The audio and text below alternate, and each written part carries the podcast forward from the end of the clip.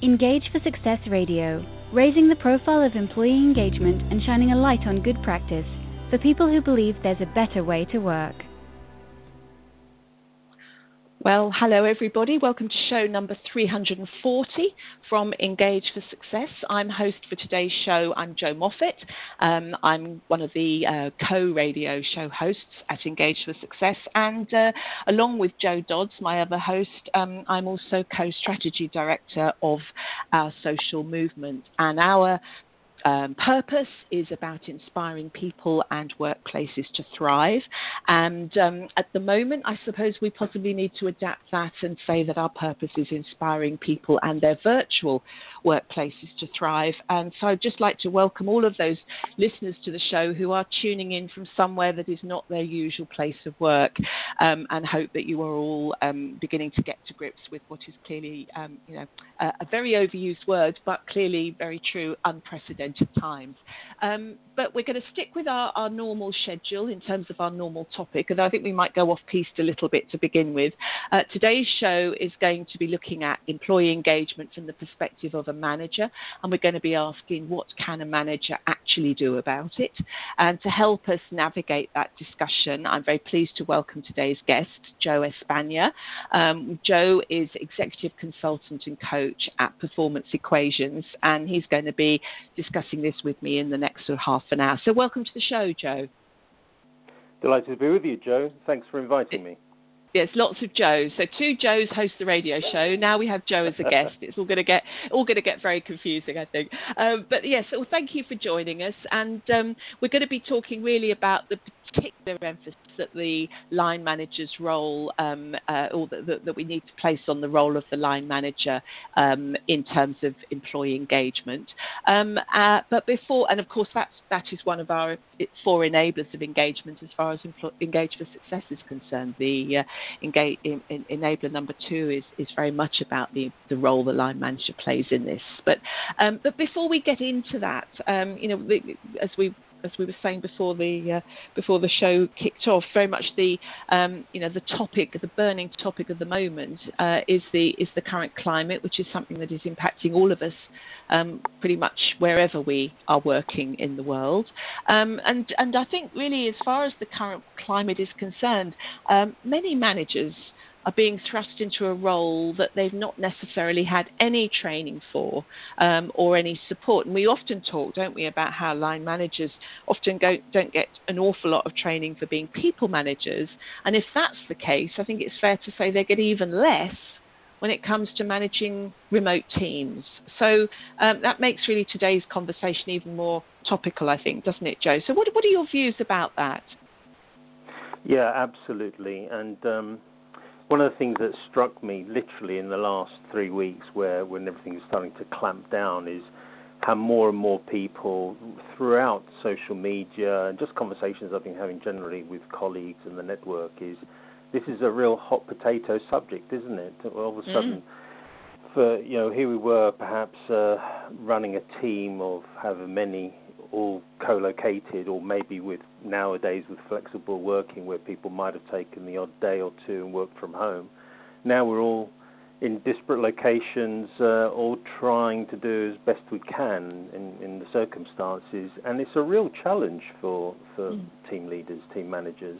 You know, how do I still achieve all the things that I want to achieve with my team, uh, mm-hmm. and also at the same time acknowledge how they might be feeling about everything with all the uncertainty about future employment and everything that's you know just the general uncertainty. So it's a it's a real challenge. And i think that um, this is a bit of a comet with a very long tail the whole issue of uh, if we thought that uh, you know maybe engaging our colleagues and, and team members while we were all together in a place of work um, it's going to be even harder uh, mm, when we're all mm disparate, I think. So it's a really absolutely. hot subject. Uh, absolutely, it is. I mean, we, it's interesting actually. I mean, we. Um, Woodreed, my my uh, consultancy, we did a we did a blog on this last week about how about the challenges of it, and and it, it, we kind of looked at it from a slightly different perspective because I think one of the other sides of the equation is that on the one hand you've got line managers and, and leaders trying to think how can we motivate and engage our people to maintain levels of productivity, um, and if you're not careful, actually that can from an employee perspective, make them feel a sense of kind of almost always on, you know, that they daren't step away from their computer, they daren't step away from their laptop, and of course that's that's you know only a recipe for disaster when it comes to sort of burnout and, and everything else. So we we kind of looked at how managers really do need to um, trust their people, and I know that's going to be a theme that you're going to be you're going to be talking about. So I'll um, I would I would uh, recommend that as a read to anyone who's listening. So go to woodreed.com forward slash blog and, and see what you think about that. And, and uh, um, you know, certainly, Joe, do do pick up on that too. So let's let's get back to the, the topic then, employee engagement and what can a manager actually do about it. Now, as I say, it's the second of the Engage for Success four enablers. Um, the first one being what is clearly an important one, which is the, the, important role of leaders in organisations. Um, but I think you, you, you really think that it that that's really where the emphasis ought to lie, don't you? In terms of in terms of managers, um, very much something that, that they can do at a micro level. And I just wonder if you could sort of explain your your philosophy of that a little bit more for us, Joe. Yeah, I mean, I can't say that it's something that I've invented or anything like that. It's basically an accumulation of a study I did with, with colleagues over, over several years and then testing out ideas with clients, which was trying mm. to synthesize all the research that was out there. We did a massive uh, desktop piece of research in terms of all, you know, people with bigger brains than me were working on this subject. And it occurred to me, from what we were reading, that you know, there's there's no doubt whatsoever that there are a number of multiple factors uh, affecting employee engagement, um, and, and, organisations apply a range of people strategies, don't they? So that can be from mm. total reward and benefit, well, know, recognition programs, internal communications, obviously training and development, career and succession planning, and maybe even where they've got it, community involvement programs. But that's kind of like big picture, sort of big organisational uh, efforts. But mm-hmm. what we found from the reading was that actually the main engine, there's two things actually. One is that the main engine of, um, or the operating level at which engagement actually lived was at the team level. And right. pivotal to that was the, the relationships that pre- predominantly between the team members and the line manager, their immediate line manager. And by the way, mm-hmm. this was true not just for front line, but all the way through. And even you get people like uh, Patrick Lencioni talking about this, doesn't he, with the five behaviours of an effective team. So mm. the role of the, uh, the, the immediate line manager at whatever level of the organisation is kind of like a fulcrum driving this thing forward, amongst other things, obviously. It's not to discount other things. It's such a pivotal thing. And um, what they're doing makes a big difference. So, what managers do, how they behave, what they say, how they say it, that all of mm-hmm. that affects mm-hmm. the sense of engagement that uh, individuals might have in their team. Um, and so that's you know we've taken it right down to the most uh, the smallest uh, operating unit that we can find, rather than the, mm-hmm. sort of mm-hmm. the, the entire organisation approach. Mm, mm. And these may not even be people that have the name, have the, the word manager in their job title, might, mightn't they, Joe? I mean, they could well no, be indeed. team leaders, shift supervisors, you know, that exactly. kind of thing. Anybody that has uh, uh, one of the interesting things, and I think there's uh, a nice overlap with a nice overlap in the sense of the impact all this is going to have. Um, an overlap with our current situation is it's starting to ask some, or rather, it's accelerating some of the questions that have raised are being raised about the very nature of work and this whole notion of hierarchical or matrix structure and actually titles. So, in fact, I'm working with a, um, uh, another company uh, based in Tunbridge, in fact, um, where right. they don't have managers at all. What they've got is they divided the traditional manager role into two. One, mm-hmm. which is responsible for direction, um, your strategic directions, at identifying KPIs and measurement of KPIs, and p- helping people to formulate um, objectives and that kind of thing. But then mm-hmm. the other side of the role, so that's kind of like the operational activity. The other side of the role, which is we might label as performing, so the individual's mm-hmm. performance, mm-hmm. um, is labeled the coach. And a coach can be anybody in the organisation. It doesn't have to be your, the, the person that you kind of, there isn't kind of like a formalised reporting structure in that sense. But right. nevertheless, the need to create circumstances where, and, and this is where I, I think I diverge slightly in terms of definitions. I know that when um, the Nita and David, uh, Nita Clark and David MacLeod mm-hmm. first wrote the book on it, they, they, they found at least 50 de- different definitions mm. of engagement. But I, mm. but I think the one thing that's, that's happened in terms of the, the time I've been working on this subject, which is, gosh, nearly coming up to 10 years with clients, is that it doesn't matter what you call it, what your definition is, but understand how the the circumstances create a situation whereby an individual, at whatever level in the organization, can feel a sense of engagement with what the business is trying to achieve, the the fact mm-hmm. that my ro- my role matters, and that I enjoy mm-hmm. coming to work, and I like the people I work with, and I feel connected to something.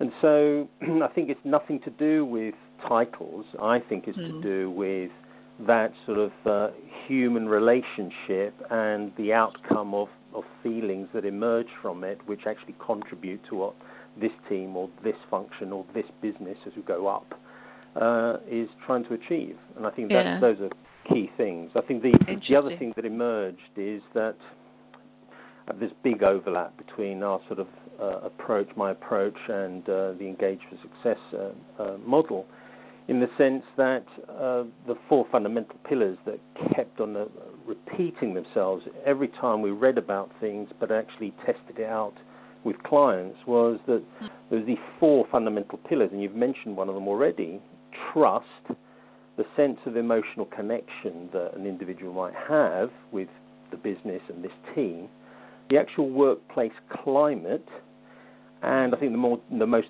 difficult pillar is a sense of personal ownership for whatever level of engagement I might have. And so those, those kept on uh, emerging yeah, quite well, we'll strongly. Talk, I'd like to talk about them. I'd like to explore them in a little, a little bit in a in a moment. I, I have to say, I, I couldn't agree with you more about the. It doesn't matter what you call it. There's there's so many aspects of this whole uh, area, aren't there, where where people. It seems to me people expend far too much energy debating the titles, the labels, the definitions than they do in terms of actually practically rolling up their sleeves and getting out and doing something about it. And um, you know, what is the definition of engagement is is one of those. And um, do we call it engagement or do we call it experience or do we call it loyalty? You know, what do we call it motivation? Yeah. It's um, but it, I, am fascinated by this organisation you mentioned. Just before we move on, perhaps we just talk a little bit more about about them and without without sort of sharing any commercial confidentialities, uh, what kind of sector are they in and what kind of sized organisation are they and how have they taken such a what drove them to take what is actually many people listening might think is quite such a radical step of introducing this kind of coach role?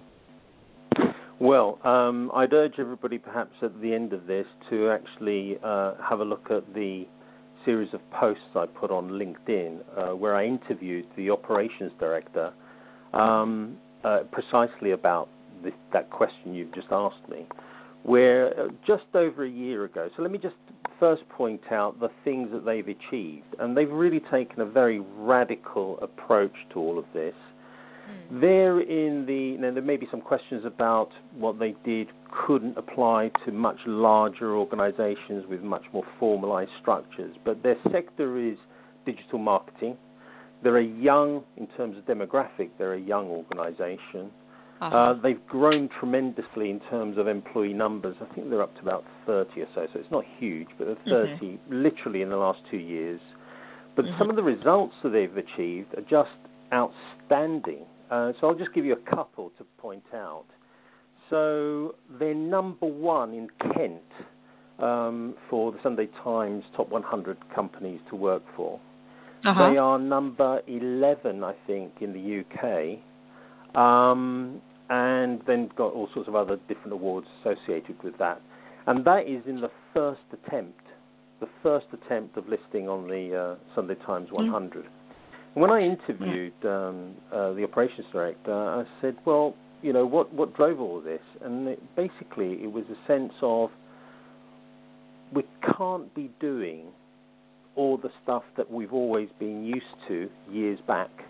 You know, mm-hmm. we're not going to get the same kind of um, connection, a, a, desire, and a sense of purpose by doing all the old stuff. So, mm-hmm. over a period of time, they basically borrowed all sorts of ideas from all sorts of areas and, and worked really hard on their culture to practically implement all of these ideas with the staff. So it was a collective effort, uh, mm-hmm. even to the extent of now, you know, some of the things you might hear, uh, hear about them is that, uh, for example, they have unlimited um, um, annual leave, paid annual leave. And right. the interesting thing was, so they've unlimited annual leave, um, all sorts of other benefits, but actually uh, they've uh, they've they've really worked really hard on the notion of giving autonomy mm. and responsibility within certain guidelines to their employees. And mm. the thing that they've achieved from a pound, shillings, and pence, old money, I know, just showing my age there. That's all but, right. We know what you um, mean. I certainly know what you mean. From a, sure. from a bottom line point of view, their profits um, have jumped enormously, uh, and mm-hmm. over two consecutive years, they, they've beaten, mm-hmm. beaten uh, everything. So I think the fig- they're in three three Fabulous. digits. The the growth of uh, their profitability Gosh. and their business growth. All so right. Well, I said, yeah, really fascinating case study. Yeah. So that's all on interviews are all on your LinkedIn LinkedIn profile, yes, Joe. Just, I, I, uh, I, yeah, certainly I should go and have a look at that because that sounds really interesting. Tunbridge being just down the road from me as well, that adds just a, a whole new dimension to it. So well, I the, guess from what you were describing Reddico. there, sorry.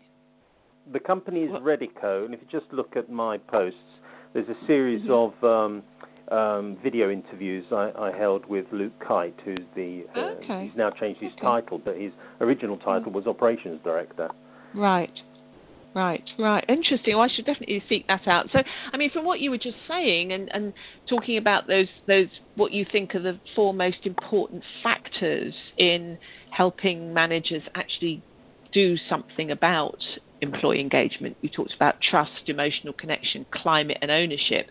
I mean, clearly, when you talk about unlimited annual holiday, and you, that's that plays very much to trust, of course, doesn't it? And then that whole accountability thing plays very much to ownership, I guess. But move on now, just to, to talk a little bit then, because I'm very conscious that I, I sort of diverted you down that route, but I was just fascinated to learn a little bit more about sure. it. I think our listeners probably would be too. Um, tell us a little bit about these four factors, if you would, Joe. Okay, well, briefly, and I think that uh, the example, the case study I, I sort of alluded to, um, really is predicated on the very first factor, this first pillar of trust. Mm-hmm. Um, it kind of is the cornerstone of everything, and the way that um, team leaders, managers, supervisors, even more senior leaders, what they actually do to create a sense of trustworthiness in them, but also their expression of trust in their uh, employees and direct line reports, that kind of thing, is mm-hmm. massively important. I think it was, uh, and I'm, I'm probably uh, paraphrasing here, but it was, I think it's Stephen Covey in his book Seven Habits of Highly Effective mm-hmm. People that he that he basically said, you know, without trust, we don't really collaborate. We only coordinate, and at very best, cooperate. And it's mm-hmm. trust that transforms a work group into a team. And There's just tons of research on this subject, and really great writers like Patrick Lencioni, Paul Zak, John Blake, uh, Blakey, Stephen Covey Sr., and Stephen Covey Jr., and of course then David Maister, who actually came up with the trust equation. So it's it's really, really at the center of it all, and how mm. leaders or managers actually express this, and you know the kind of things that they could do that this particularly from Lencioni, show um, vulnerability trust, and their willingness to to actually say, well, I admit I don't have all the answers, and I think that's particularly pertinent right now when you know mm. a lot of managers still don't have all the answers, you know, and, and there is a big desire, sort of an innate human desire, isn't there, to want to help and support people, but we don't have all the answers. But the the the almost counterintuitive thing is the willingness to be open about that actually creates uh, bonds of trust. Mm. Um, disclosing yes. things about oneself in terms of um, previous experiences, or even indeed my own fears and concerns about the current situation, again creates those bonds of relationship trust. Mm. Uh, mm. Other things would be like openly admitting mistakes and taking responsibilities for, you know when things go wrong and, and providing a genuine apology. All of those things create those kind of weave in into the DNA of the of the team and the relationships in the team a much greater sense of trust, which you know, as David Maister would say, is not just about having sort of business credibility that makes you trustworthy as a as a mm. manager, as a leader. That mm. competence mm. is no longer enough. It's all these. It's a whole package, isn't it? About it is, and I guess I mean that would would I say that would it be true to say that that leads on to the second one, the emotional connection, because it actually takes a considerable amount of emotional intelligence to demonstrate that you trust your people and to earn their trust, doesn't it? Is that is that Absol- what you mean absolutely. by that? Yeah, totally. What what we found was that, you know, probably describing them as, as almost as if they were separate pillars doesn't do them justice because it's more of a these pieces of a jigsaw puzzle working together. together. So mm-hmm. there is this component which is about uh, individuals feeling emotionally connected to this team and loyalty to this team, this effort, collective effort, this organization, and actually enjoying that. Well, that's kind of influenced by how I feel uh, around the, the, trust relationship I might have with my team members and, and my immediate line manager. But mm. also, that's part of the story in relation to the actual work climate that we've got. You know, organizations often, and certainly clients I work with, talk a lot about organizational culture. And I often say to them, well, yes, but actually, if you want to affect a change or transformation of organizational culture, that's too big of an elephant to eat in all in one go.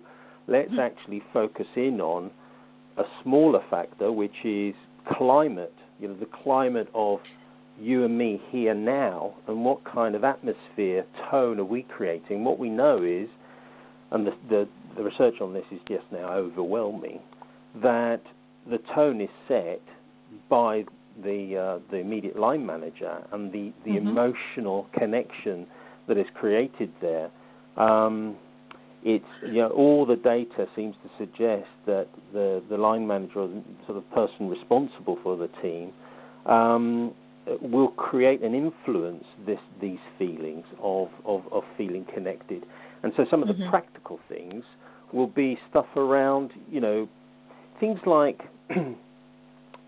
the quality of feedback, the quality of the conversations, the nature of the conversations, um, how leaders and managers, supervisors, whatever their role is, enable yeah. people to be heard uh, and provide recognition uh, for the kind of things they're doing. So the, the, the, the receiver of those messages, the employee feels actually what I do counts and really matters to the bigger effort and that's mm. very affecting of, around how how people connect emotionally, and of course it provides a sense of pride as well in yes, terms of, of, you know what what we're trying to yeah. do together. Mm. So, Joe, can so, I ask you how? Sorry, can I just, just sorry to interrupt you there, but just sure. just to sort of explain how you see climate as differing from culture. I see it as a component part.